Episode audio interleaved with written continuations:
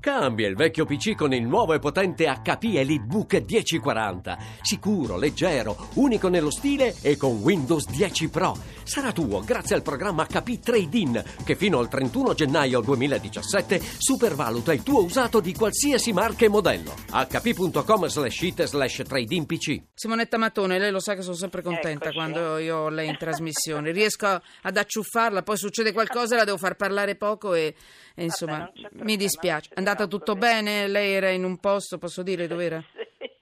sì, sì, dal veterinario. Allora il mio cuore è incominciato a battere perché anche il mio gattino dal veterinario. Nessuno Eh, frega niente, ma lei com'è andata? molto- È male perché è vecchissimo, quindi siamo arrivati No. alla fine.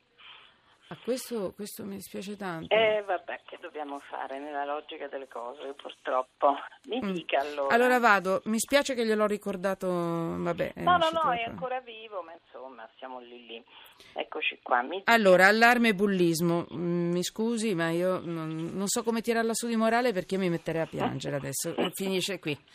Allora, allarme bullismo. Amiamo gli animali, eh, c'è un Sì, filo che eh, ci lega. infatti. È chiusa. Allora, mm, allarme bullismo. Dalle aule scolastiche ai social, ai social network. Eh, Ilvio Diamanti oggi ha eh, scatenato altri dati. Un adolescente su tre è vittima di violenza. Quindi l'avvento della rete, queste sono cose che abbiamo ripetuto mille volte. Mille volte. Mille. Vuol Sì. dire che però, Simonetta Matone, stiamo sbagliando qualche cosa, forse io me lo pongo sto, Ma sto certo pro- che visto che stiamo- continua e, e peggiora il fenomeno. Dove Ma certo che sbagliamo? stiamo sbagliando, perché Dove? praticamente questi genitori hanno dentro casa degli sconosciuti, perché poi cadono bulli. sempre... Chiamiamoli eh, appunto, affettuosamente chiamiamoli così. affettuosamente infatti. bulli, quando in realtà sono dei delinquenti veri, Sì. a mio Sì, giudizio, e nei confronti dei quali hanno fallito tutti. Ha fallito pure la scuola perché non è riuscita a educarli in senso alto ed antico, cioè io sono stata a 17 anni alla procura presso il Tribunale per i minorenni e tutte le volte che c'era udienza lo sforzo che facevo era quello di responsabilizzare il ragazzo, in che senso? Facendolo mettere dalla parte dell'altro, cioè far capire al ragazzo come si sta dall'altra parte quando si viene massacrati di botte, quando si viene umiliati, quando si viene accerchiati, quando si viene derisi.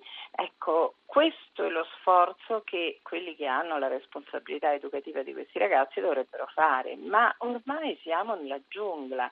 Io personalmente detesto i social network perché li vedo come fonte di solitudine, eh, isolamento e anonimato dietro il quale si cela il peggio del peggio del peggio.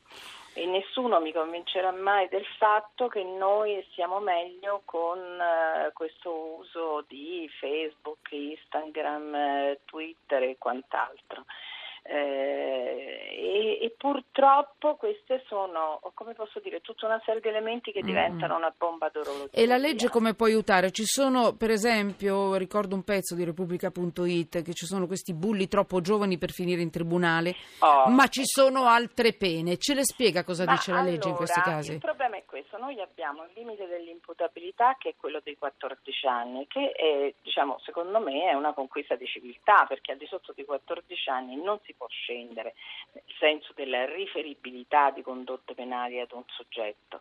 Questo però non vuol dire che si sia del tutto eh, innocui al di sotto dei 14 anni e al tempo stesso il sistema minorile che noi abbiamo messo in piedi purtroppo è un sistema profondamente astratto ed ideale. Questo cosa vuol dire? Che i soggetti tra i 14 e i 18 anni in realtà non pagano mai pegno e questo lo sanno, lo sanno tutti, perché tra Riff e Raff c'è una sorta di larvata impunità delle condotte poste in essere, perché comunque sia il processo è un processo soft, l'arresto viene ad essere indicato come l'estrema razio, la pena detentiva viene vista come il male assoluto e io non dico che non lo sia, dico che però un sistema va trovato per frenare questa gente.